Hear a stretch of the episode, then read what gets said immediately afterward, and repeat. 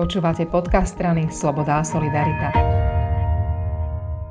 S asistentkou poslanca Jana Benčíka, Slavkou Henčekovou, mladou právničkou, sa budem rozprávať o trestných oznámeniach. A je to preto, že Slavka, vy ste autorkou viacerých trestných oznámení, ktoré aj poslanci za SAS podávali už aj v posledných týždňoch, mesiacoch. Môžem za začať rozprávanie tým, že ako to vlastne vznikne, že začnete to trestné oznámenie písať? Bohužiaľ som autorkou tých oznámení, nejak zvlášť ma to neteší. E, vznikne to tak, že sa niečo stane. Niečo, čo buď považujem ja za možný trestný čin, alebo aspoň priestupok, alebo niekto iný. A často vzniká tá objednávka od e, ľudí, ktorí nám píšu treba na sociálne siete alebo do mailov, že predsa niečo také nemôže byť slušnej spoločnosti tolerované, tak sa snažíme na to nejak reagovať. Alebo hovorím, niečo si všimnem sama, niečo teda Janko Benčík povie, že naozaj toto už je za hranou nejakého nielen slušného správania, ale zrejme aj, aj zákonnosti, že by sme to mali riešiť.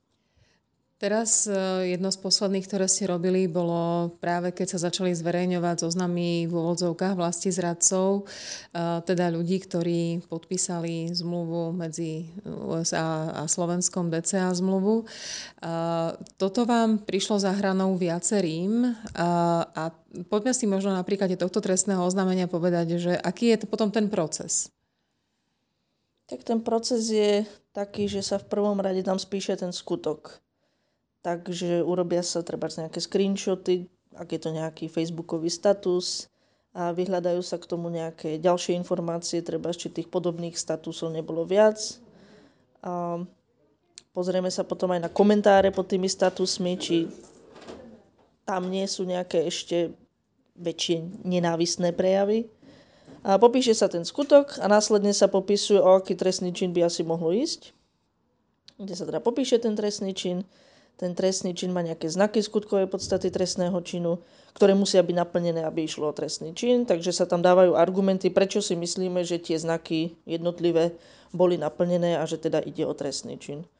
Následne teda zistujeme, kto by to trestné oznámenie chcel podporiť. Napríklad nie je to nutné, môže si to podať človek sám, môže to podať anonymne, môže to podať ako len chce ale veľakrát sa nám teda stáva, že mnohé iní poslanci sa chcú pripojiť, tak potom sa teda zháňajú podpisy tých poslancov a následne sa zháňa niekto, treba rzia, kto to ide fyzicky podať na tú policiu alebo prokuratúru.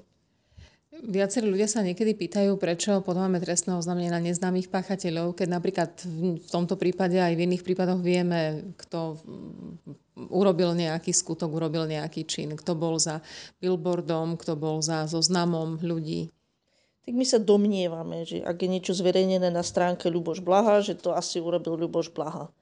Ale je to na policii, aby si to zistila, kto tam naozaj ten status dal. A vždy je tam malé riziko, že by sa človek dopustil nejakého trestného činu krivého obvinenia, ale to by musel uh, umyselne niekoho nepravdivo obviniť. Takže nie. Skôr možno také nejakej slušnosti, že naozaj, keď človek 100% nevie, že to urobil ten človek, tak napíše, že páchateľ je teda neznámy, ale uh, opíše, opíše tie, ten skutkový stav, z ktorého pomerne jednoznačne vyplýva, o kom si myslí, že ten páchateľ je. Máte potom vedomosť o tom, čo sa deje s tými trestnými oznámeniami? Áno. A ak je to potrebné, tak e, policia potom vyzve na nejaké podanie vysvetlenia a vždy musí doručiť nejaké to rozhodnutie, čo sa vlastne s tým trestným oznámením na konci stalo. Čiže vy aj reálne chodíte vypovedať? Ja, keďže to nepodpisujem ja za seba, tak ja reálne vypovedať nechodím. Janko Benčík reálne občas vypovedať chodí. Zvyknete to konzultovať s nejakými inými právnikmi? E, to, čo vytvoríte, len tak čisto, pretože dve hlavy alebo tri hlavy vedia viac? Zvykne. Mám taký úzky okruh ľudí, s ktorými to veľmi pravidelne konzultujem. Je to jedna z činností, ktorý, ktoré celkom robíte dosť. Uh, a keď si to tak dáme, tak v popularite, kde to patrí? Hej? Vy aj pripravujete zákony, robíte rôzne analýzy, prekladáte rôzne iniciatívy a toto je vlastne jedna z tých aktivít, ktoré robíte. V popularite, čo oceňujú ľudia na činnosti treba z Janka Benčíka, alebo teda nás ako týmu? Možno. A ja som myslela aj na popularite u vás vo vašich vlastných činnostiach. A ja, ja to robím veľmi nerada.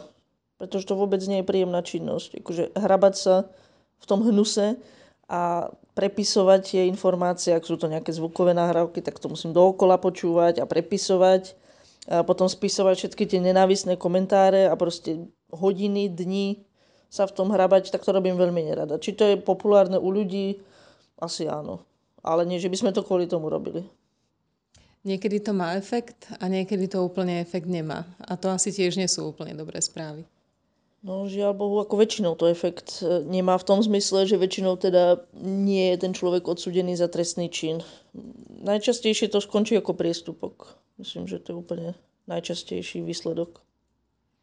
A oplatí sa teda? Budete pokračovať? A čo iné nám zostáva? Takže áno, budeme. Ďakujem veľmi. Ďakujem aj ja.